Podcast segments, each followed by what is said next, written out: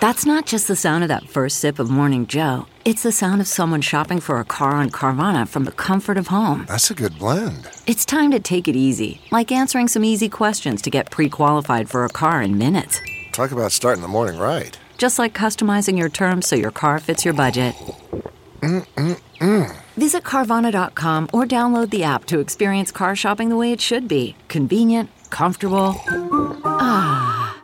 CarMax is putting peace of mind back in car shopping by putting you in the driver's seat to find a ride that's right for you. Because at CarMax, we believe you shouldn't just settle for a car, you should love your car. That's why every car we sell is CarMax certified quality so you can be sure with upfront pricing that's the same for every customer. So don't settle. Find love at first drive and start shopping now at CarMax.com. CarMax, the way car buying should be. Here's my favorite rant for the day, excerpted from our podcast, which you can find over at thomhartmann.com. Boy, a lot in the news, a lot going on in this country right now. Uh, you know, eh, setting aside the, the weirdness of Donald Trump and Michael Wolff and all that, I realize you can't totally set it aside, but, but there is there are real issues that are being largely ignored because of the media circus around Donald Trump, who the, the big fan of P.T. Barnum. Uh, for example, Michael Phelan of Social Security Works sent this out a few days ago. He said, in a sneak attack on Social Security, Senate Republicans are proposing cuts to the Social Security Administration. This would result in delays in services and an erosion in confidence in the system. We must stop this backdoor attempt to dismantle our Social Security. Here's the actual detail. In the new federal budget being voted on this month, Senate Republicans are proposing a half trillion dollar cut, 492 half billion dollar cut, excuse me, 492 million dollar cut to the Social Security Administration. This is on top of the billions Republicans have already underfunded the Social Security Administration this decade, which means longer wait times at Social Security offices, longer hold times when you call Social Security, and delays in millions of retirement, survivor, and disability claims. And SocialSecurityWorks.org, of course, is, is fighting this number one. Number two, flu pandemic. I mentioned this the other day how the, how the flu virus.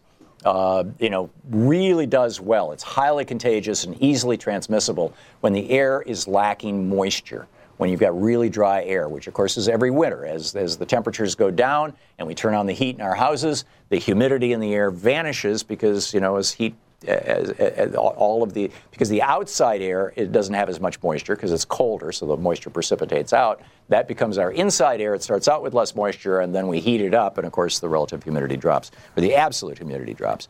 So uh, Michael Osterholm and Mark Olshaker over at the New York Times uh, last week were, were actually it was earlier this week. It was on the 8th.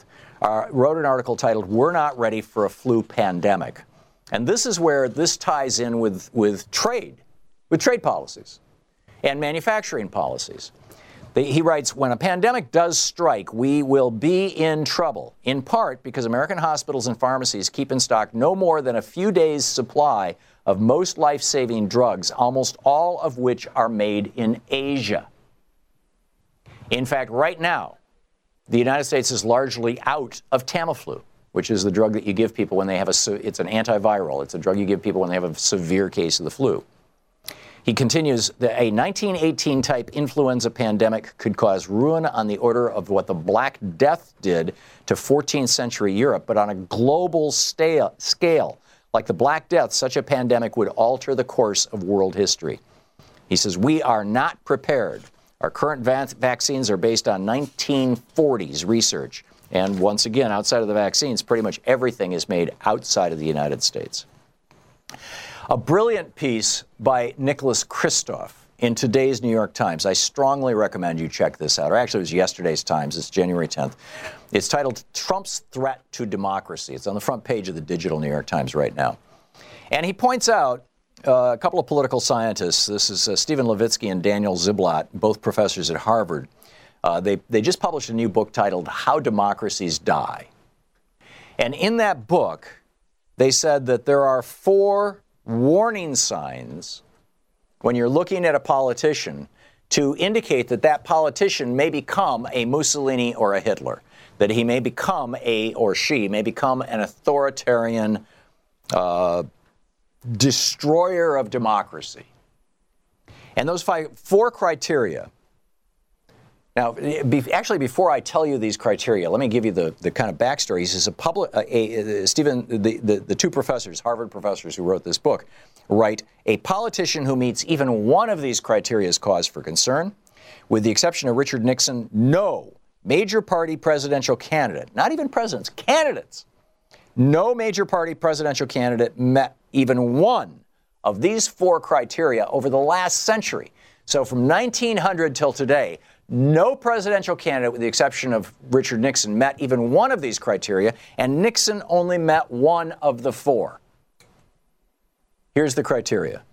Number one, the leader shows only a weak commitment to democratic rules.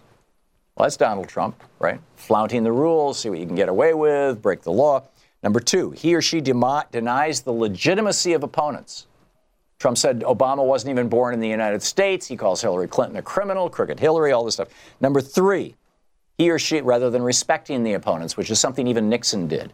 Number three, he or she tolerates violence.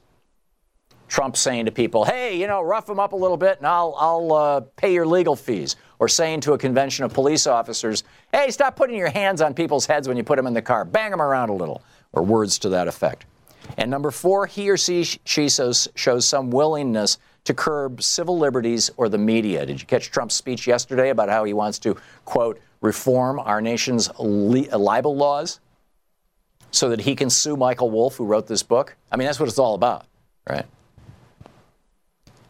These four criteria, the authors of this book say, again, with the exception of Richard Nixon, no major party candidate met even one.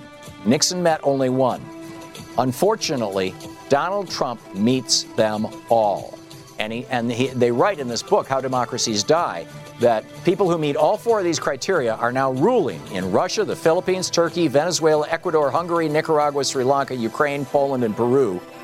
And I would add Myanmar to that list. And here we are. Is this the road we're going down? Huge show today. Senator Sherrod Brown on, Dr. Trita Parsi, uh, president of the National Iranian American Council, Professor Richard Wolff on economics, and Lisa Rosenberg, the executive director of OpenTheGovernment.org.